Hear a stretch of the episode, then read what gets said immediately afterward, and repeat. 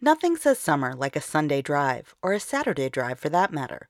Now add food, farms, and animals, and you've got ASAP's Farm Tour, a self guided journey through the mountains to see Western North Carolina farms in action. This weekend, June 24th and 25th, over 20 farms will invite visitors to explore their properties and see how the region's food is grown and raised.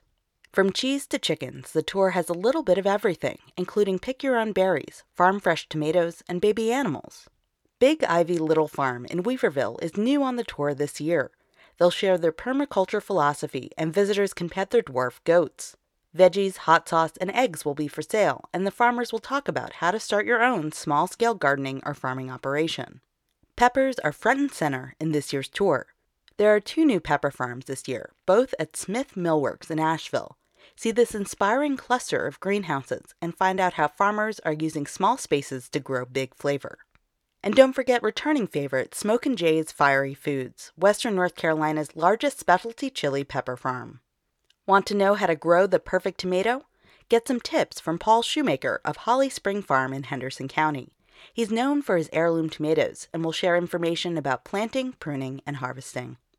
Read about all of the farms on the tour and find tips for making the most of your farm tour road trip at asapconnections.org.